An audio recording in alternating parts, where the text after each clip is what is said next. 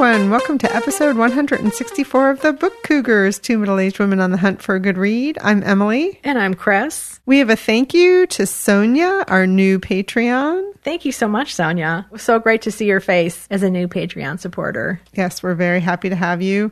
And reminder that we are starting to do a Patreon only book giveaway once a month. We will still be doing our every 10th episode giveaway to anyone who's a newsletter subscriber. Once a month, we're going to be giving away a different book to people who are Patreons. So this month, drum roll, we're giving away a copy of The Ski Jumpers by Peter Geye. Thank you to the University of Minnesota Press for sending us a copy of this book for a giveaway. For those of you who have been booktopians, you might recognize Peter's name. He was, I believe, in Petoskey one year.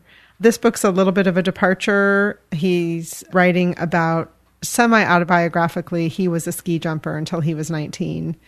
And this is about someone who was a ski jumper turned writer who's looking back at his family life. Awesome. I can't wait yeah. to dig into that one. I love ski jumping. It's one of those sports that I always get hooked on when I come across it on TV or look forward to the Winter Olympics to watch that. Me too.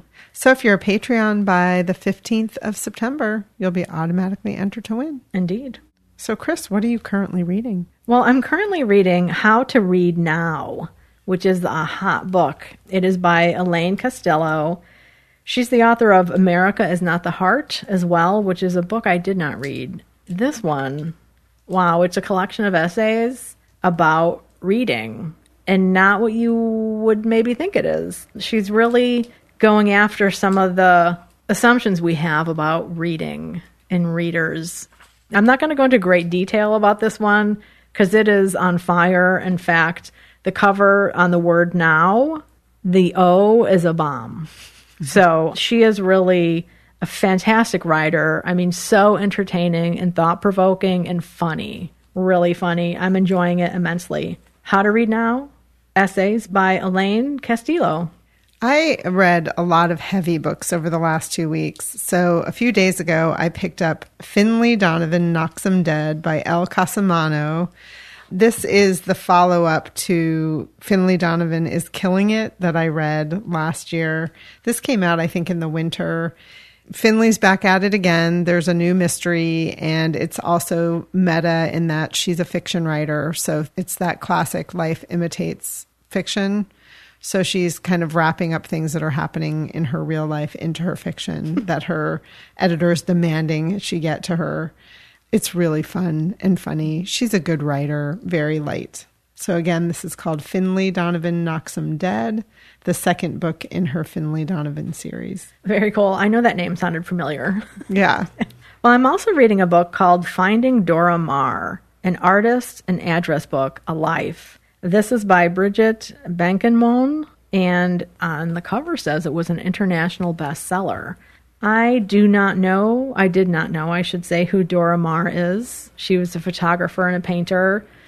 Unfortunately, she's mostly known, I think, until recently anyway, as Picasso's lover, one of his lovers. How this book came into my hands. It was put into my hands by Anne at the Institute Library in New Haven. I was there visiting, chatting. She asked me what was going on with my coursework. And I told her about this internship that I'm starting where I'll be working with the writer's address book. And she's like, Oh, do you know about this book? And I said, No. So she took me to the shelf and put it in my hands. The story of this, Finding Dora Maar, is about Brigitte's husband, lost his address book, beloved Hermes leather address book, made with the kind of leather that is no longer made. So he ended up having to buy a used one.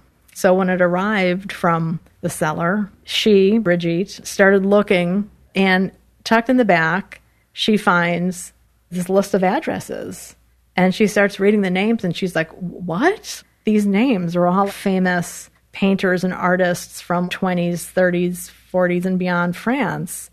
So she starts digging into it, and it's Dora Maar's address book. Wow. So I'm currently reading it, and it's coming to me obviously at a perfect time. I mean, it's a very entertaining story, but it's also instructive because one of the names that's on here is a known friend of Dora's But when the author starts looking at dates, she realizes, oh, this couldn't be that woman living in France because she was actually living in Connecticut by that time. Hmm. So who was this person? So she's like, assume nothing. Good advice for me who's going to be embarking Right. on that project soon. So again, that's Finding Dora Maar by Brigitte Benkemoun. It reminds me of that book I read and talked about at the Newburyport Festival, the address book. You know, addresses are fascinating and they have a lot of meaning, but they also have a lot of memory. Hmm. Back in the day, you used to write down people's names and addresses in an address book, and you would scratch it out, and then you'd write their next address, and you'd scratch it out and write their next address. And now with cell phones, you just delete it and you add another address. And I have regret that I don't have all of their addresses from when they've left home because it's kind of a walk down memory lane, Absolutely. you know? Yeah. Like even Jacob, when he was living in Vermont, he lived in three different places in nine months. And one of them's like, oh, right, that was the flea infested house you had to leave, you know? So it would just be kind of fun someday to just sit with them and be like, oh, look at all this. So- Totally. I found my address book from the 1980s when I was in the military. It's fascinating. Um, I helped somebody solve a mystery that they had.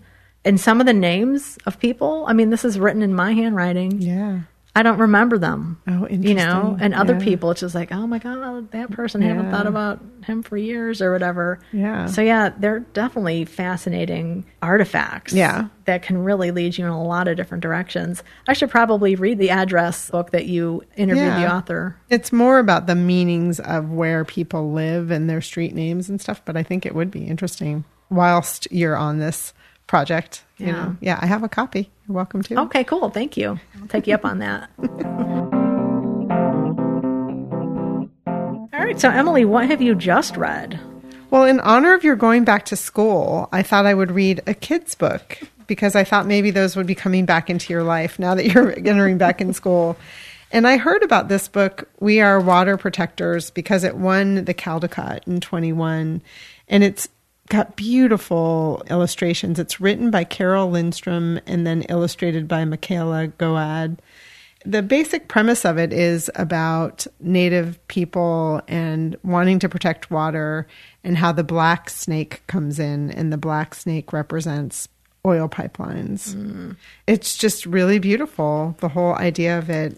It was inspired by the Dakota pipeline fiasco and how people stood to try to prevent it happening to protect their land and their water. And then, sure enough, just as the pipeline was even being built, there was a contamination of water happening.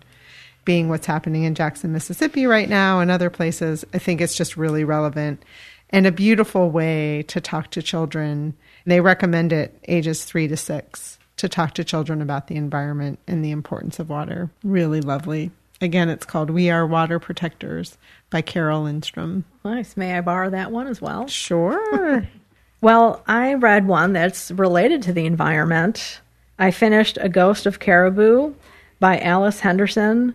This is her next installment in her Alex Carter series. It's coming out November 15th from William and Morrow. Wow. This one is another great book. Very engaging, educational, entertaining, suspenseful. It has everything except maybe sex. Mm. I've been watching Outlander, so I have sex on the brain. Anyway, it has some fighting scenes. I mean, she really goes through the wringer. The premise of this one is Alex has finished up her latest study, which was way north with polar bears, and now she's in Washington. She's going to be trying to figure out if mountain caribou are back in the area.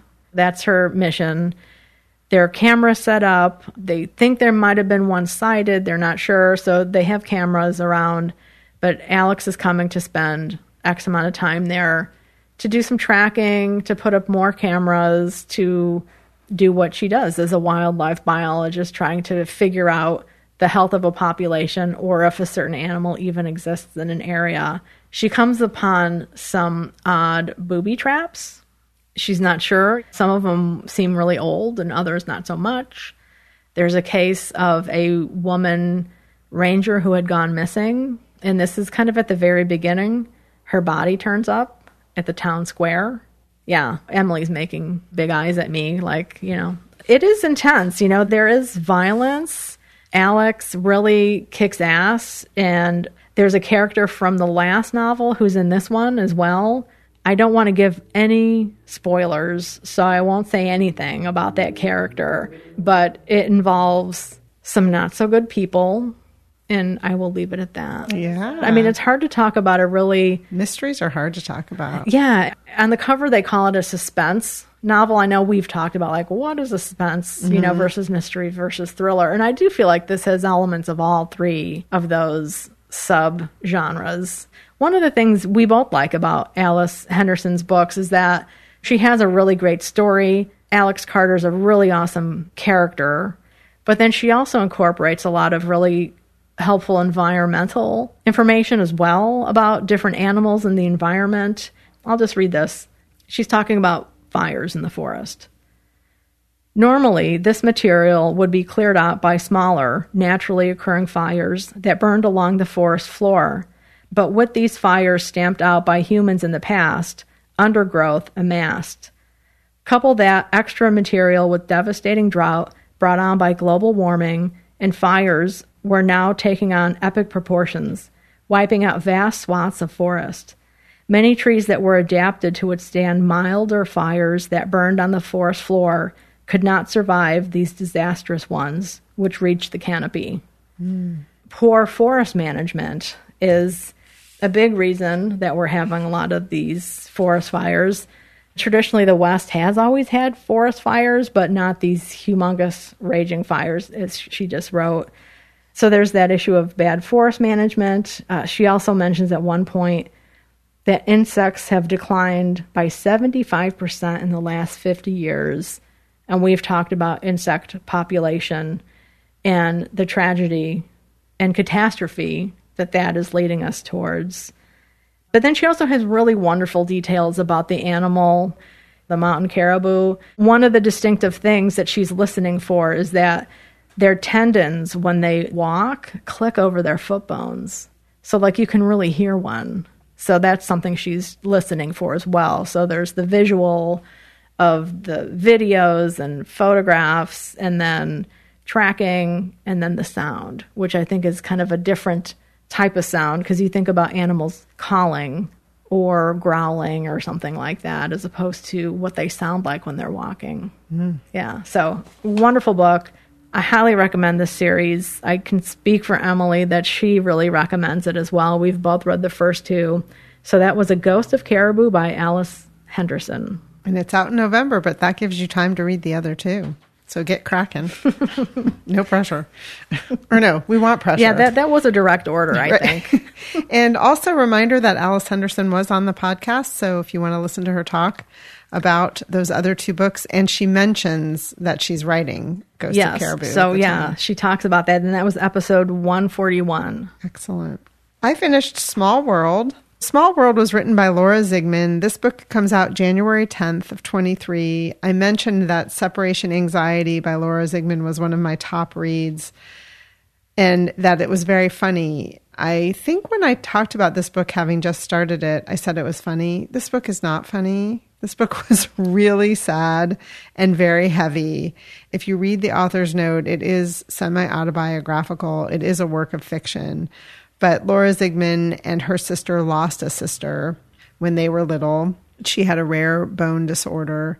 This book is about two sisters who are now adults living together and reflecting back on their lives after they've both had divorces and about their sister's death. They had a sister that was at the time they referred to as retarded, now we would say developmentally delayed, who was put into a home eventually and died of the flu within the year of being there. And their mother had been very devoted to their sister living a life that was full and rich. And so she really fought for the rights of disabled bodied people the book is about what happens then when you're the able bodied sisters and you really just don't want to take up space in the family. That a lot of the time and space is taken in the parents' lives helping to take care of this child. And then what happens after their sister dies is it's not really talked about. Hmm. And the parents' marriage falls apart. And these two sisters kind of make their own way and feel like there's a lot of pain and sadness that they haven't been able to digest. So here they are as adults working on that. It was very heavy, very sad, very well written. And the one part that was kind of fun, I wouldn't go as far as to say there's humor, but there's a site called Small World. That's what the name is based on. That's like a neighborhood site where you post things that are going on in the neighborhood. And one of the main characters, Joyce, takes these posts and she makes her own found poetry out of them. Mm. So that's really interesting and poignant, the poems that she makes. You know, I enjoyed it, but it was a heavy read. I didn't want to mislead people when I implied that it was funny. It's really about the toll that unprocessed grief takes on these two adult sisters. Small World, Laura Zigman, out January 10th. It's kind of hard when you first start reading a book what you say about it because Yeah. overall, then it has a different impact. Yeah. Yeah. Especially sometimes, you know, in our currently reading, it's a book we picked up and started reading the night before. right. I yes. think that was the case with this one. Yeah. I read Are They Women, a novel concerning the third sex. It was written by Aimée Duc, D U C. She was a German writer, and this is edited and translated by Margaret Sonser Breen and Nisha Kommattam. This was a book that was originally published in 1901. It's considered one of the first lesbian novels ever written. This is a really cool edition because it has explanatory essays in the beginning and then it has some contemporary reviews, which are really powerful. I've dipped into them a little bit, but I can't say that I, I read them fully. But I did read the novel, which is short. Like it is more of a short story than a novel. It opens in a college town. So it's this group of women who are in college. They come from different backgrounds. Some of them are lower middle class, middle class, a couple are wealthy, and they are a group of lesbians or women who are trying to figure themselves out. And you know, you think about this 1901, the sexologists who started categorizing sexual behavior and labeling some things good and other things bad just started writing in the late 19th century. It's less of a story that would be considered a novel today. It has a lot of political weight behind it. I wouldn't call it a political tract at all, but there are a lot of info dumps about some issues and arguments that are being put across, and others are produced through conversation, like more contemporary novels are. One of the things I thought was really fascinating, and one of the arguments made, is that people need to understand who they are sexually before they enter marriage so they don't become stuck in a soul sucking situation and can actually have a happy marriage. The argument is is that people should have the time to figure themselves out before they do that so that people who are more disposed to be married can be married and have a happy marriage. One of the characters was married, she's a woman married to a man for 3 years and she regrets that time lost and that she wasted 3 years of his life. And I thought that was a really great point for 1901. It's not something people would disagree with today. So this is from the novel. Had, for example, some sympathetic soul recognized and warned me in time, I would not have robbed my former spouse of three years of his life, and I would not have wasted that precious time. We can measure the agony that women such as we encounter in marriage. If she is not sensual, even the normal woman suffers under the physical aspects of the conjugal bond. Such a marriage murders the soul. And she goes on from there and talks really about how marriage is the foundation of the state and how the state has so much invested in this and people just shutting up and marrying. and she says that people are poorly hidden behind the civilization's magic cloak of morality. So it's pretty powerful at times. Again, it's not a story that we would consider a novel today, but I thought it was quite fascinating for the time period. And I appreciated that you have this group of women back then who are based on a, a group of women um, that existed and how relevant it is to like my life. For example, like in the 1980s when I was in the Marines, a whole bunch of women from different areas of the country and different socioeconomic backgrounds, different ranks would find each other. And we would have these little enclaves of friendship groups in that way. It's surprising what can be relatable from over a hundred years ago, yeah. even though it's a very short story and it's about making a political argument. It is also, I think, a really inspiring story about a group of women who are trying to pursue their independence, their intellectual interests, and their love interests as well. I think it's still a powerful story for that. So, again, that was Are They Women? A novel concerning the third sex by Aimée Duc. And it came out originally in 1901. This is the first full English translation of the book, and it is based on the 1901 first edition. Apparently, there were multiple editions. And I might talk more about this book in the future after I read some of the introductory materials and reviews. But this is a wonderful edition. It's from Broadview Press.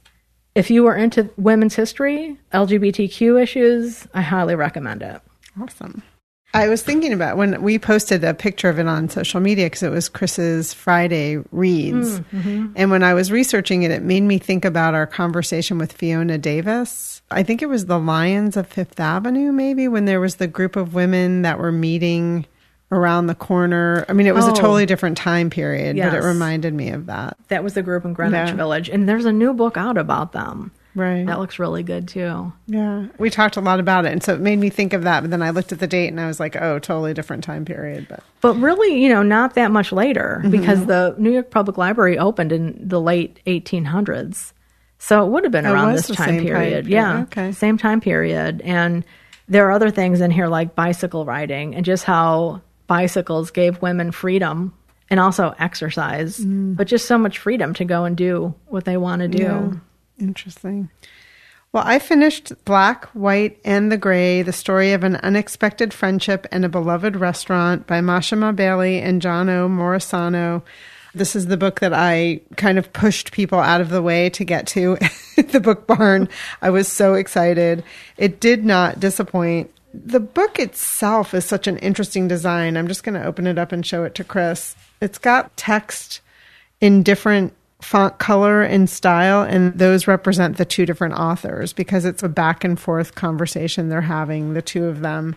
So Mashama Bailey is the chef, and John O. Morisano, who goes by John O., is the businessman behind the restaurant that moved to Savannah, found this old dilapidated Greyhound bus station, and just decided to buy it and decided to open a restaurant. He'd never opened a restaurant. He loves food and wine, but is not a chef. He felt like it was really important to find a female, preferably a black female chef, to run the restaurant. I don't know how much he knew, but he felt like race was going to be an issue, is the Deep South. The book is bookended by an event, which was that there was a tragedy where their general manager and Mashama had been out having drinks late at night, were walking down the street, and he was hit and killed by a car. Gosh. And the car was fleeing a gang incident. Oh, wow. So it really brought to the forefront the conversation about race because the restaurant is located not far from a housing project. Yeah. It did two things. I mean, it was a tragedy for the restaurant because he was the beloved employee and a general manager is in charge of everything. And also, it was the first time that Mashama really called John O on the phone and just was completely devastated and distraught. And it strengthened their friendship and relationship. Mm. So John O decides he wants to write a book, and Mashama's like, hell to the no. I am not interested. I'm a chef. I have 50 million irons in the fire. And so he wrote the book. And then when he asked her to read it, she realized, well, this can't be the book that represents us because my voice isn't here at all. So they took leave and went to Paris. This was right before the pandemic. They took five weeks there, just held up in an apartment and rewrote the book together. and it's really enjoyable. There are recipes at the end of each chapter, which of course I loved. But Savannah is also really a character in the book. Mashama had lived in Savannah when she was six for a period of time, but both of them are actually really New Yorkers at heart. So I thought I would just read a little portion that's where they're talking about Savannah. Modern day Savannah is certainly progressive and diverse by Southern standards, thanks to its history as an outlier, the variety of religious groups that occupy it, and SCAD, which is the School of Design. However, its past is also rife with, at best, indifference and at worst, overt and covert racism. It is the South, after all. Even its diverse religious base was born of intolerance. When James Oglethorpe settled Savannah for the crown in 1733, the trustees of the colony had three distinct rules no Jews, no papists, and no slavery. These were prerequisites for the utopian society Oglethorpe, a trustee himself, was trying to create in Georgia, named for King George II. But fate, not enlightenment, would intervene over time, eliminating all three of these rules. The Jewish ban ended quickly when, in the summer of 1733, five months after Oglethorpe settled Savannah, many of his original group took seriously ill. He badly needed a doctor to tend to his settlers. It just so happened that right at that same moment, a ship carrying a contingent of Ashkenazi and Sephardic Jews who were seeking their own freedom to worship had just arrived from England, and one of them happened to be a doctor. Oglethorpe, pragmatist that he was, let them into his utopia, and Mikveh Israel, the congregation they founded, is now a stalwart of Savannah society. The slavery ban, the only one of the trustees' three directives that actually tended toward true enlightenment, had no real chance of survival. Economics would not allow it, and in 1750, people did what people in power do and placed their own well being ahead of the needs of those in positions of weakness or vulnerability. In this case, the weak and vulnerable were the chained Africans who were brought and sold regularly in the slave markets throughout the South. So Savannah eventually had 400 enslaved people recorded living there. So Mashama and John O just go back and forth in this book and talk about the founding of the restaurant, what it's like to run a restaurant together, the things they had to face and come to terms with themselves. And then, like I said, in the back of each chapter, there's a beautiful recipe. I really enjoyed this book. And if you are a fan of restaurant and chef memoirs, it's something really different. Cool. Yeah. So I'm glad I elbowed someone out of the way to get yes. it. nice. well, I read another one by Elizabeth Jordan, who was a popular writer in the early 20th century, Miss Nobody from Nowhere. It came out in 1928. It is about a woman who has amnesia. It just starts. She's in this hotel, doesn't know who she is, what's going on and I wasn't planning on reading it, but again, I just got sucked into this. Her books are not in print anymore, which is a shame because I think they're very entertaining. I just wanted to read two things from this book. You get the sense that she is an upper middle class woman. That could have just been my assumption laying on it. And she ends up working in a cabaret. and she's living across the hall from a dancer at a cabaret, which is how she gets into this job that she has for a while. And the woman next door, her name is Miss Ivy Davenport. She comes over. She's one of the dancers at a place called Jake's. She asks Eve, the main character, for a smoke. And Eve says, No, I don't smoke. And she says, My aunt, she observed, staring at the other with her round china blue eyes. I thought there wasn't a girl left that didn't smoke these days. What's the matter? She ended easily. Got cancer of the throat? I was like, wow. wow. Yeah, right. You get the sense that you can just see somebody from that time period saying that. And then there's another dancer at this club, and she says of the men who are guests of the club, they tell you how lonesome they are, Stella contributed. Lonesome, she sneered.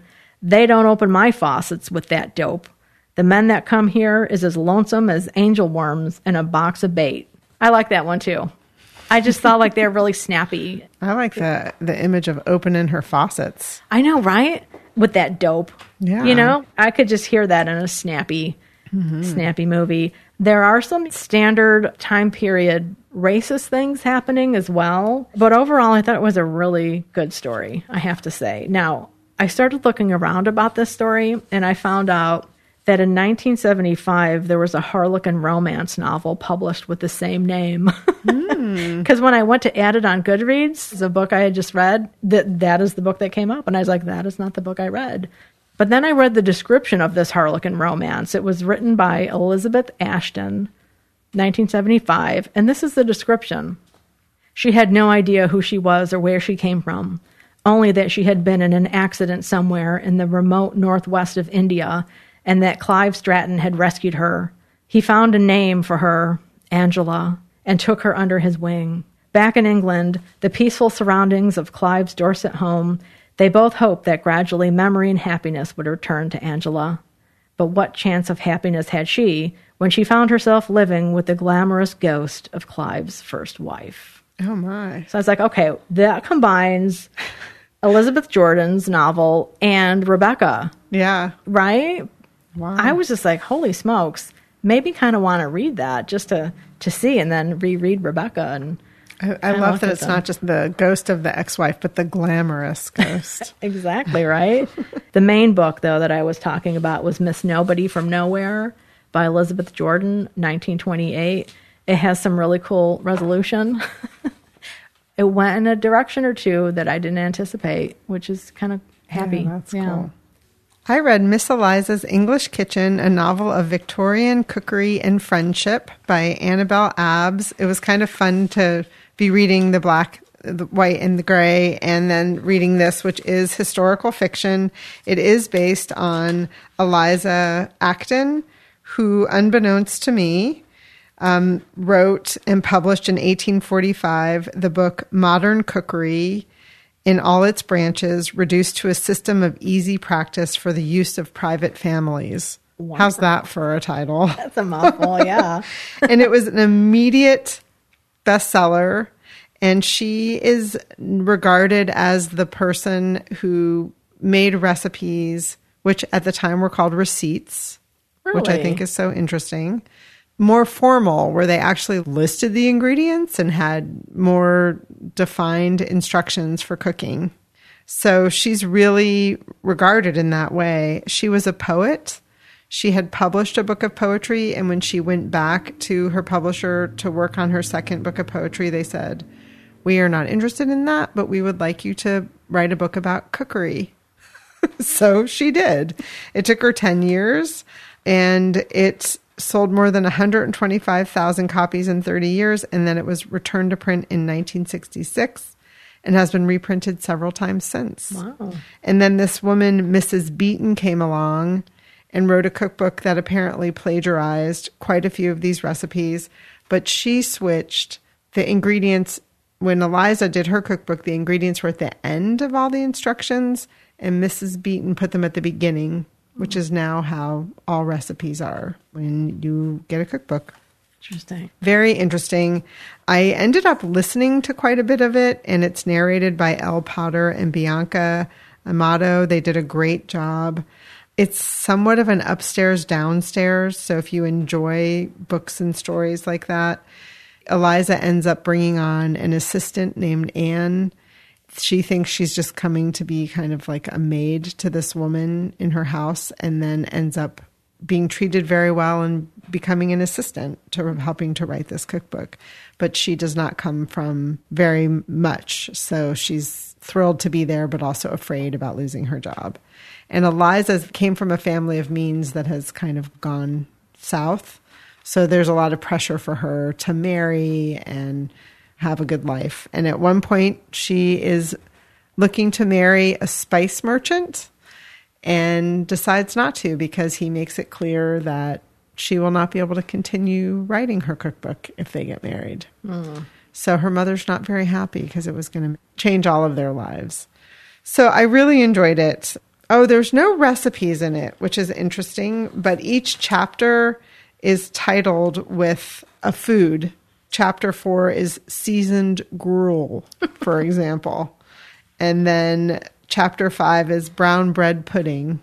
So they will talk about that food, you know, in the course of the chapter somehow, but there are no ingredients. But it did inspire me to want to just cook some foods from back in the day. Like one of the things they talked about was figs with cream and port. Just sounds so good. Mm-hmm. And it was a time in 1835 when new spices were at play and new fruits and things like that. So they refer to things like Jamaica ginger and curry spice. So she was also cooking with things that hadn't been cooked with so much before. I really enjoyed it. And Annabel Abbs, the author, came to learn about Eliza Acton because she inherited her mother in law's group of cookbooks, and her mother in law had worked for Good Housekeeping and been involved in the food world somehow. She was browsing through and came across, and she had a copy of this cookbook by Eliza Acton. Got very interested in who this woman was. Nice. Yeah. Very cool. That sounds fascinating. And another book about marriage and appropriate joining of two people and how awful it could be if you do marry the wrong person. And how hard it is to walk away. It definitely was a lot about women pursuing dreams and being devoted to this dream. I mean, it took her 10 years to write this book. Again, it was called Miss Eliza's English Kitchen, a novel of Victorian cookery and friendship by Annabel Abbs. And thanks again to the listener that reached out and told me about the language of food and me going on that hot pursuit to realize it was the book that I actually did have in my hands. So thank you for encouraging me to read it. That's awesome. I also finished The Displacements by Bruce Holsinger. This is about a category six hurricane that's coming down in Miami. The main character, Daphne, lives in a gated community. She has a charmed life, a surgeon as a husband, two children from that marriage, and her very grouchy stepson from her husband's first marriage who's home from college. He has dropped out and he's very grouchy. Suddenly, this hurricane is bearing down on them, and the four of them get in a car while the husband is off at the hospital trying to get patients squared away and moved on. And this grouchy teenager, he purposefully did not allow her pocketbook to go into the back of the car. So they get up north in northern Florida to go purchase gas to discover she has no cell phone, no wallet. They're in trouble. So they end up in an encampment, a mega shelter of sorts. And the story takes place post Katrina, post the pandemic, post recession. So in my mind, it was like 2025. I don't really know the exact date. So they've learned some lessons. These mega shelters are set up, you know, they're a little bit more ready for these environmental crises, in other words. There's a cast of characters in this book.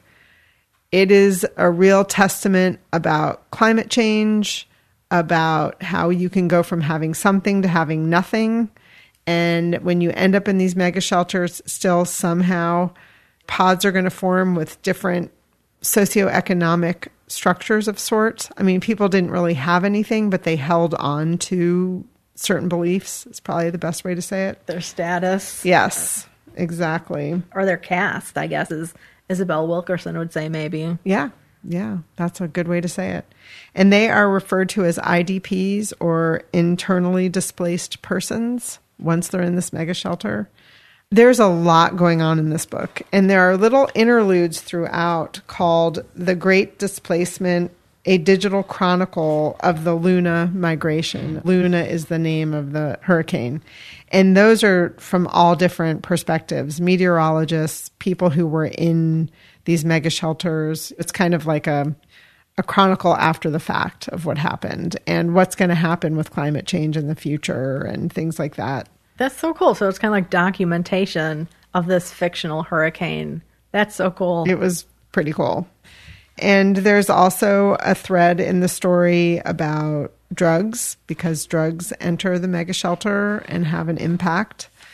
And there's also a library that pops up, which it had never occurred to me, first of all, how horrible it would be for people like us to get somewhere and not have any books. Right. Can you imagine? No. So books get donated and they open this little library, and the crabby stepson ends up working there because he was an avid reader. He is an avid reader in the story. And so he's there looking for books, and the librarian encourages him to become someone who works there. And then a pop up reading, like um, story hour, happens because these little kids basically force him to start reading books to them. And it is so cute. It's very cute. But the library is also used for illicit things like drugs. So the library becomes a, quite a big part of this book, which was surprising in a good way to me. I really enjoyed the book. It's a page turner, and Bruce Holsinger has a lot to say in it. Again, it's called The Displacements by Bruce Holsinger. It's a big book, too. It was over 400 pages, and I read it all weekend. I mean, it's really one that once you start, you cannot put it down. Nice to know. Yeah. So, Chris, did you go on any biblio adventures? Well, you know, I did. I met up with our friend Kate, who lives down in the Bronx. We met at the halfway point, which was Norwalk, Connecticut, at a place where we could eat lobster rolls. Yeah. so we met up to discuss Jane Austen's Mansfield, Mansfield Park because we both read it kind of at the same time for Austen in August. And then, um, you know, lobster rolls are always a good thing. So we had our informal book club together, which is lovely to talk about Mansfield Park, which she also really enjoyed. And the lobster rolls were good. Mm, they did not take off my top lobster roll place, which is Lobster Landing in Clinton. If anybody's interested, great lobster rolls there. So it was really nice. And then, bonus, Kate brought me a copy of Jane Harper's next book called Exiles. This bad boy is not out until January 2023. So thank you so much, Kate, for that. Lovely. The only biblio adventure I went on was I've been doing some book culling, as has the gentleman caller. When we reset up his bookshelves, some of them came off permanently. So we've been hitting up little free libraries, which is so fun. We've done some by bike and some by driving around. Cool. The, the problem is seemingly we seem to take as many as we leave, which is a problem. But I should say he does more than I do. I might have a little more self control. I've also been binging Outlander, the series, because, you know, I never read the books. I was planning on it, but, you know, they're all really big chunksters, and there's a bunch of them. And I know so many people have loved them, my mom and my sister included in that. But Laura being gone every night for rehearsals because her play Magpie is this weekend, I was looking around for something to watch that she wouldn't watch because there's a lot of blood and gore. Wow. And a lot of sex. If you're looking for some sex and gore wrapped up with some romance and some cool historical uh, visuals. Because there's time travel, right? Yes. Yeah. So it starts with this woman. It's post World War II. She's been a nurse in Europe, taking care of soldiers, you know, on the battlefield. And her husband was back in London working in intelligence. They're British. They go to visit a friend of the husband's in Scotland. And she gets transported back to 1740s or so, Scotland. Something happens, and there she is. It's really wild because one of the characters in Scotland is a bad man who looks just like her husband. It's one of her husband's ancestors, actually. Mm-hmm. And she falls in love with this guy who's a Highlander. I didn't plan on getting as hooked as I did. I mean, I also just recently found out that I'm 5% Scottish, so maybe that has something course, to do with it. Of course that you must know, be it. it's in my DNA. um, So I was going to say, is each season one of the books? Because each book is a thousand pages, and I- they're forty hours on audio. I mean, they are not short. No, they are not. And I have no idea. Okay. I do not know because I didn't read them. Mm-hmm. Like I said, it starts in the 1940s and then it goes back to the 1740s or 50s. So Claire is the woman character. You see her at different times in history, in different points with her husband back in England and then in Boston because they mm-hmm. moved to Boston at one point. You know, you see the growth of her life, what happens with their relationship. Well, I saw one of them, not the first one, but one of the books in, in one of these little free libraries that we saw over the past week. And it took up like half the little free library. Yeah. like, I am not getting involved in that series, Yeah. even though I've wanted to. Like, I know I would like it, I think. And I think I would too, yeah. Yeah. So we'll see. I mean, I was thinking that might be a candidate for bedtime reading on my Kindle. Mm, you know, a good idea. especially once I know the story. It won't maybe keep me up at night, but you know, Yeah. give me that little bedtime reading. Yeah. Yeah. So yeah, Outlander streaming now. Late to the party as usual. Well, we have a fun upcoming jaunt. Our Zoom discussion of The Seed Keeper is on September 18th at 7 p.m. Reminder this is our third quarter read along. The Seed Keeper, Diane Wilson. There is a discussion on Goodreads as well. Yeah, jump in there if you want to. We'd love to chat a little bit more. I know now that I'm going to have more of a structured schedule, I'll probably be on Goodreads a little bit more again. Yeah. Yeah. I should add, I have still been listening to The Warmth of Other Suns, slowly but surely. Good. Yeah. I'm really enjoying it. Some of the small things that she says are major, like that riots typically have been started by whites in the North and in American history in general, and that they are kind of the equivalent of what lynchings were in the South, which is like something mm. I would have never, ever thought of. But yeah. Hmm. Do you have other biblio adventures? I'm heading to a wedding in Ohio this weekend, and I did look up a cool looking bookstore right where we're going to be staying called Pop! Exclamation mark. Art, books, culture. Hmm. Sounds good. It's going to be a very brief trip, but if timing allows, I might try to pop in there. Nice. I know it can be tricky when you have scores of family. Other duties is assigned, as job descriptions say. Yeah, yes. exactly. right. Well, I signed up for a really exciting biblio adventure, and that is the Provincetown Book Festival is happening September 16th through the 18th in Provincetown, Massachusetts. I specifically hope to make it to the Saturday at 11:30 event. It's a conversation between Melissa Homestead and Scott Bane. Scott has written a book called A Union Like Ours The Love Story of F.O. Matthiessen and Russell Cheney. Matthiessen, he was a literary scholar known for several different books, but one very influential was the American Renaissance. He actually coined the term American Renaissance for looking at mid 19th century writing.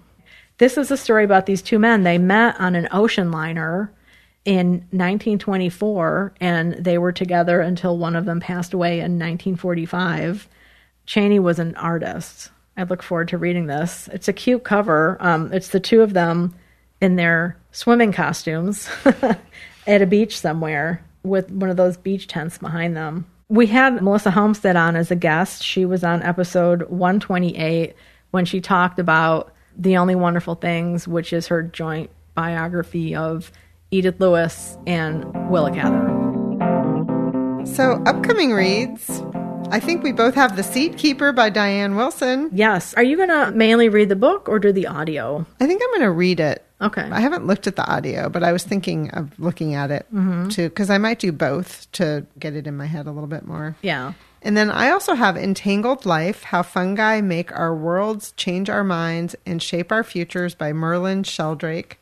I picked this up when we were in Toadstool, thanks to a heads up from our listener, Katie. Thank you.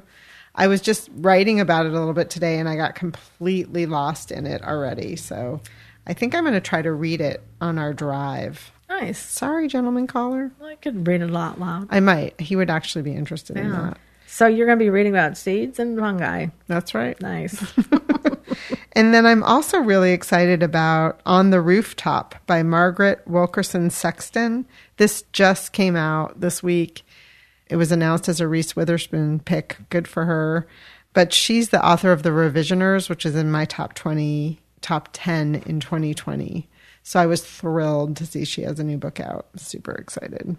And then out now, books we've talked about in the past. Our buddy Debbi Michiko Florence's book, Sweet and Sour, Yay. published finally this week. It was supposed to come out in July, and there was some publishing kerfuffle there. and that's the one that's a, a middle grade reader and a wonderful story set in Mystic, Connecticut. Yeah, she posted a really cute picture on social media yesterday of her signing stacks of it at Bank Square Books, looking out over the street of Mystic, which was really cool.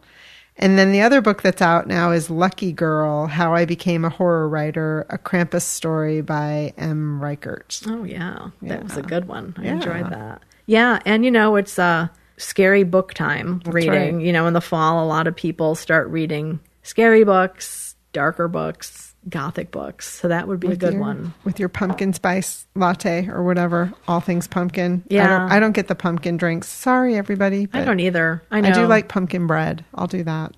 Would you? Yeah. yeah. yeah. I guess I like pumpkin bread. I can hear our buddy John Valeri just passed out. Yes. With hearing us say that. Spilled his pumpkin latte as is, he passed out. He is a huge pumpkin person. Yes. Yeah. Coming up next, we have a conversation with our buddy Russell from Ink and Paper blog. He has been reading through the Booker Prize long list.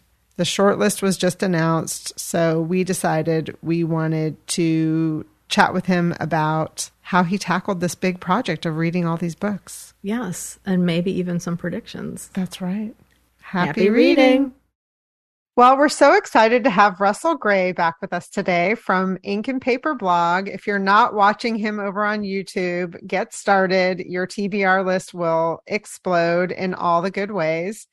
Russell has been on with us before on episode 51, 120, and 146. Those last two appearances were where with the three of us at the beginning of the year talk about our top 10 reads from the prior year, which is so fun. But today we thought we'd have Russell on to talk about his recent exploits reading the Booker Prize long list, all 13 books. Wow. all 13 books in like five weeks. Right. Very short period of time. yes, yes. intense. Yes. well, Russell, before we jump into some, you know, specifics, can you tell us a little bit for the listeners what is the Booker Prize exactly? So I'm no expert, but I can say so the Booker Prize I think has been around since about 1969. So originally it was a prize that was only awarded to parts of the Commonwealth. So it only included, you know, um, I think it was like South Africa, Ireland, the UK countries, and all of that. But a few years ago, they opened it up to America. Now, the rule is it has to be a book published in the UK, published in English. So, originally written in English. Um, they started the Man, uh, the Booker International Prize a few years ago. That's where they handle translated literature. Um, so the Booker Prize, it's gone through many names. It was the Booker Prize for fiction, and then it was the Man Booker, and now it's just the the Booker. Um, and it comes out every year in about um, July. They announce a long list of 13 to 16 books. It sort of sometimes fluctuates. And um, then they go down to a short list of six, and then they announce a winner. So it's been very controversial since the US joined. In the first two years, an American won once we joined. So, you know, all of that conversation that had to happen, but it's evened itself out. So, yeah, this year they put out a long list and I couldn't say no. So, is this your first year reading the complete list? I, for the last five years, have read the complete National Book Award long list for fiction every year. Um, but this year, the Booker came out, and I was like, you know what? It was such a fantastic list of books. So normally I pick and choose. A lot of the problems with the Booker for us in the US is many times one, the books are not out here. So we have to order them internationally. And a lot of the times the Booker will choose books that haven't quite been published yet. So mm. it hmm. becomes very difficult for someone over here in the US to get those books. But this year, all of the books were out all but three of them were available in the US, and one came out right thereafter. It wasn't available in the US, but it was very easy to get. So I didn't have to work as hard to get all of the books. And, you know, this this list, it had the 13 books. It had the youngest person ever to be nominated for the Booker Prize.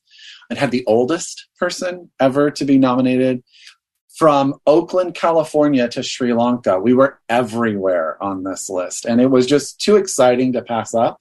So I just dove in.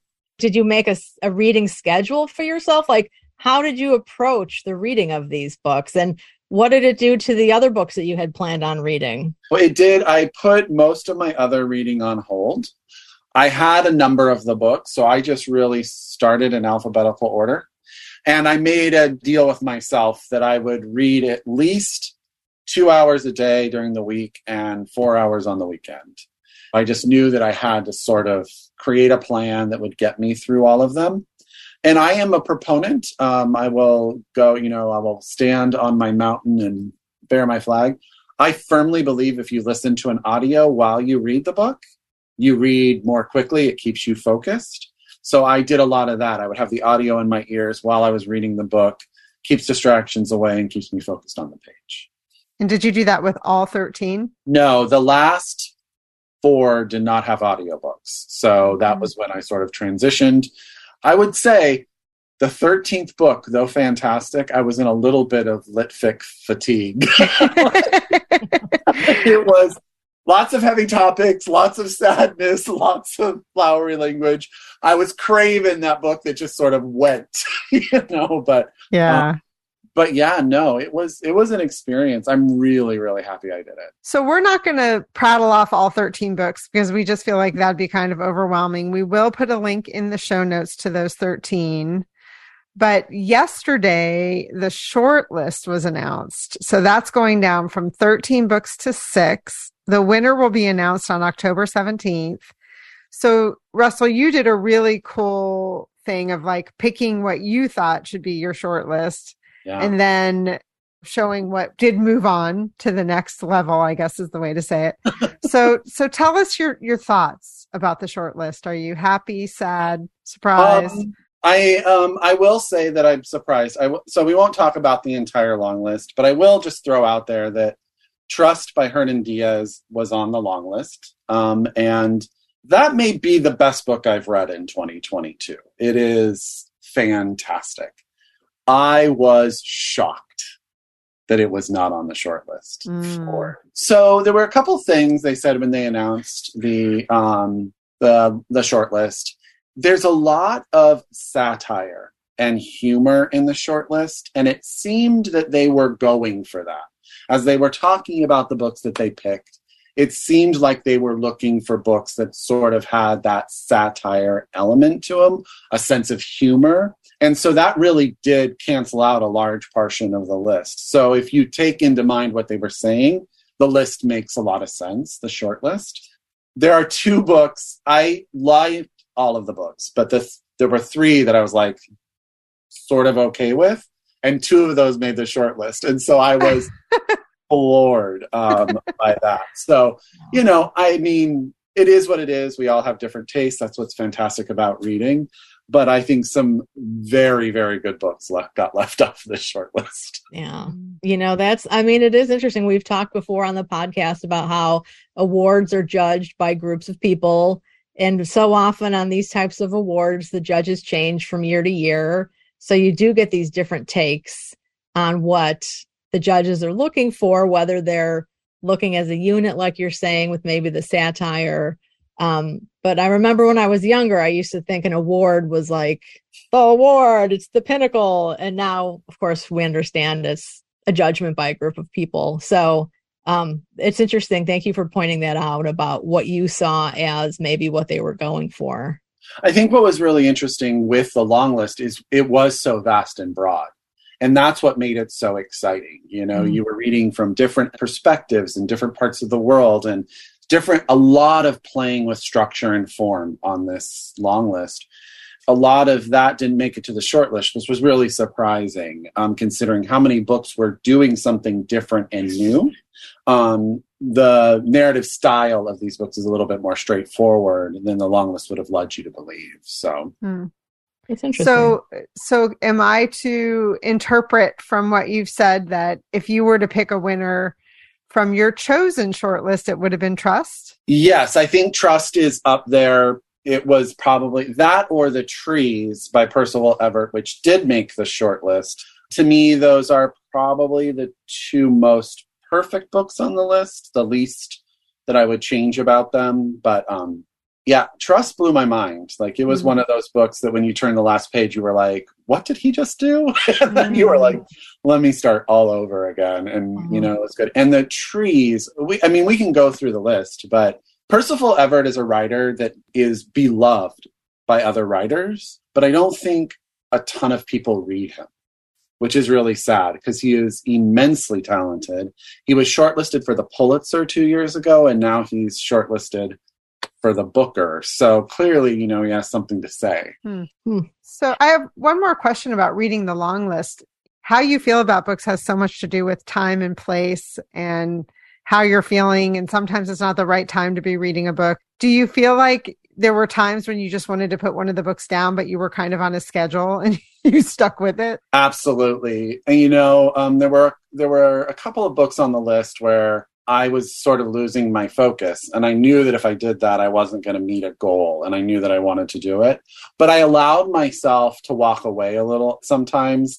And lucky for me, the last book that I needed to read took a while to get here. So I had some space between book 12 and book 13. And I read something, let's just say, completely different and very, very out there in the middle of that. So it was able to sort of refresh me a little bit and get me ready for that last book. Yeah. Nice. Nice. Now, do you take notes when you read or do any type of reaction after you finish a book? Just to, how do you keep things in your head? I don't. I am one of those people that I've never really been able to write in a book. It like is it just feels wrong to me as a person. I never like sort of jot in the book, and I envy people that can do that. I think that it's amazing. I was a literature major in college, so sometimes I've just, when I want to put myself back in that space, I tend to be able to remember things and get ready when it comes to sort of being able to analyze texts as I was going from one to the other, I was always comparing. So I was always thinking about the books that I had just read. So they were never leaving my mind. So it was easier to keep all of that in my head. That's amazing to me because when you do your videos on your booktube channel, like you talk about so many books and you remember what they're about. I could never do that without writing it down. it would not work in my brain. yeah, you know, I tried in the beginning writing things out and it just wasn't authentic for me. It came off very stilted. Um, so I find if I allow myself just to sort of be a reader and give in to that and know that I'm going to make mistakes. I have, I am unapologetically open to the fact that I make errors. so, um, and I don't hold my, in myself to any sort of high standard that um, I just enjoy the process a little bit better. So, do you have any feelings about the fact that they opened it up to the United States? Because I know that's very controversial. I do. You know what? I, I would say that my feeling is I think it is more representative of literature now than it was in the past. Um, especially if you want to be award, an award that sort of is the pinnacle of literature in English. To leave out the United States doesn't make sense to me, right? However, I would argue that um, we have some awards here that need to do the same thing. you know, be more inclusive to to foreign voices. Um, you know, our awards, the National Book Award and the Pulitzer, seem to be very streamed on the "We Are America," the books are American sort of experience, sort of thing. So I think we could open up a little bit there. I just think it gives people more to read, like, and it more options of great books. So yeah, I mean, the International Booker Prize is not a long list format. They just choose one book. No, no, it is. They oh, it is. Oh. yeah, same long okay. list, short list. The okay. same exact process. It starts with thirteen books and goes down to six. Oh, I didn't and, know that. Um, yeah, so that is a fantastic prize to follow as well. But in America, translated literature can be very difficult to get your hands on. And so trying to follow that price is much more difficult. You have to be willing to order from out of the country and pay a bit more. Okay. Okay. In in our country, the National Book Award now uh, does an award for translated fiction, right? Yeah, I believe okay. it's two years running now. Okay. Yes, you just added it, and yeah. um, yeah, which is exciting. It really is very exciting. So. Mm-hmm. Yeah. Nice. Well, I guess it is in the title that it's the National Book Award. mm-hmm. Yeah. You know, um, you know, I mean, all of these awards, the Booker, um, the Woman's Prize. I know the Woman's Prize has gone through several different sponsors, so several different names over the decades. Um, do you follow other prizes? I'm sorry to take us away for a moment from the Booker, but do you tend to follow other lists and prizes? I do absolutely. I follow all. Well, so I follow the big ones. Um, I follow the National Book. I follow the Women's Prize. I follow the Booker. I'm always a big fan of trying to guess who will get the Nobel, which I'm never right ever. How um, can you be? They're so esoteric, you know. It, yeah, it's it's crazy. So, but um, and then I'll look at other prize lists, but I, I'm not as dedicated to them. There are so many amazing prizes out there. If I were to just do that, I would never get any other sort of reading done. Right. Yeah. But yeah, I just my goal in life is to use books to learn new experiences, to diversify how I understand the world. So prizes can really do that. You know, they can sort of introduce you to authors you may never heard of or take you to places you've never been. Yeah. Yeah. Nicely said. So, are we allowed to ask you what you think's going to win of the six? I know that your short list didn't get moved forward, but of the short list that is out there. Well, so let me just tell. I mean, I don't think I've said the short list. Yeah. Just in case the listeners don't know, there are six books on the short list. The first is Glory by NoViolet Bula Wayo, and she is a Zimbabwean author, and it is a an animal farm retelling of the 2017 coup of Robert Mugabe out of Zimbabwe. It's a fictional country in Africa where a coup occurs and sort of the taking over. It is very dense, and the satire is like oozing off the page. Mm. um, um, it's that is hard- not one I would thought would have been satire. That's so yeah. Well, so it's one of those things. Just you know, it, it's one of those books that's so steeped in realism that the fact she makes it animal, everyone an animal in it, so that you start to go, "Oh, this is unbelievable," until you realize how actual it is, right? Mm-hmm. and you have seen, you've seen it in the world. The second book is The Trees by Percival Everett, which is also another satire, but it is about um, murders that start to occur in Money, Mississippi. And they have a connection to the Emmett Till murder that occurred. People are being murdered and they're being found with a body of a black man who looks like Emmett Till. And the investigation into that Treacle Walker by Alan Garner. He is the oldest person to ever be nominated, and he his birthday is the day they announce the winner. He'll be ah. 88, I believe. The prior owner of that title was Margaret Atwood. If you oh. wanted to know, Alan Garner is interesting. So this is a book that did not work for me. He is a well-known English author of young adult fiction. He is like sort of beloved. Some of his books are considered British young adult classics. Mm-hmm. This book relies heavily on his own canon and also on British mythology in a way that makes it very inaccessible to those who are not British and mm. know his work.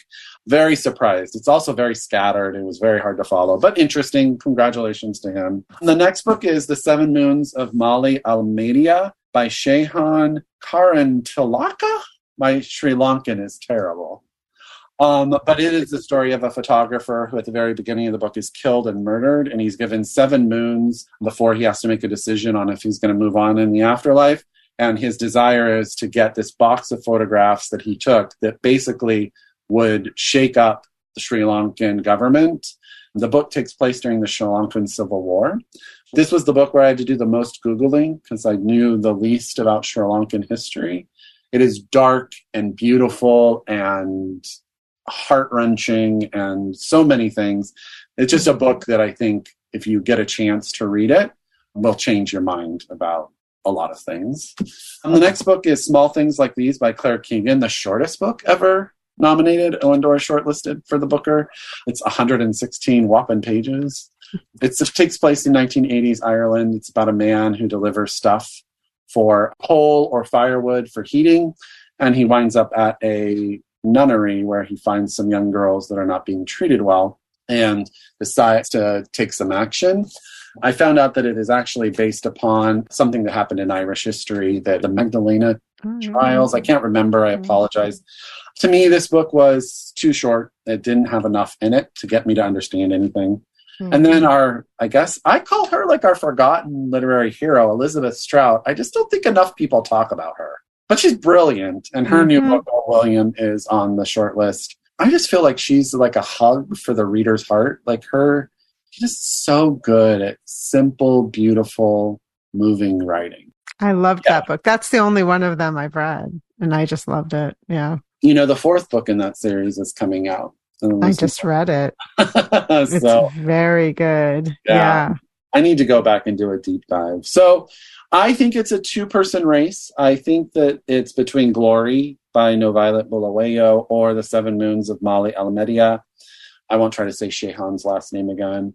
My personal pick from this list would probably be The Trees. I think The Trees is the Mm. book that will stand the test of time. hmm But I will say that and the Elizabeth Strout book, four fantastic novels. So if any of those won, I would be very, very happy. All right. Very Well, good. thank you for wow. that. I look forward to seeing which one wins. Yeah, October 17th, everybody. We'll and be- whether or not uh, Mr. Garner wins, he's going to have a hell of a birthday party if he Yeah. attends the ceremony.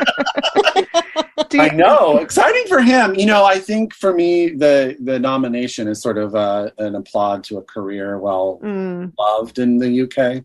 yeah. I have many, many thoughts on that, but that's for another podcast. And are you going, do you have any plans like, you know, to watch it or I'm not even sure what time it's announced. It might be It's the middle of usually announced in the middle of our Yeah. workday. Oh, workday. Okay. Yeah. So Yeah. yeah. no, but I will definitely be paying attention uh, wherever I may be. That's awesome. That's Very good. Thank you so much for stopping by to tell us about your experience. And do you plan, you know, like in a few weeks to start reading the National Book Award list? I will be there. I will be reading the National Book Award long list. Let's hope that I've read more of these because that would be Yes. real helpful. Yeah. Yeah. One And- would think there'll be something you've read. So, Yes. Let's hope. Or if I at least own them all, that would be right. Yeah. Right. Yeah. That's a good step. Right. well, thank you so much, Russell. Thank you for having me. Thanks for listening to the Book Cougars with Chris Wolak and Emily Fine. We'll be back again in two weeks with another episode. Until then, come chat with us on social media. If you'd like to become a Patreon supporter, we would love to have you join our community. All of the books that we talked about in this episode are listed in the show notes, which you can find at bookcougars.com. Each book will link to our bookshop.org page where your purchase will help support not only the Book Cougars, but also independent bookstores everywhere. And if you're an audiobook listener, we do have a special offer from Libro.fm. You can find all of this information on our website. Again, that's bookcougars.com. Thanks, everybody. This episode is edited by Pat Keogh Sound Design.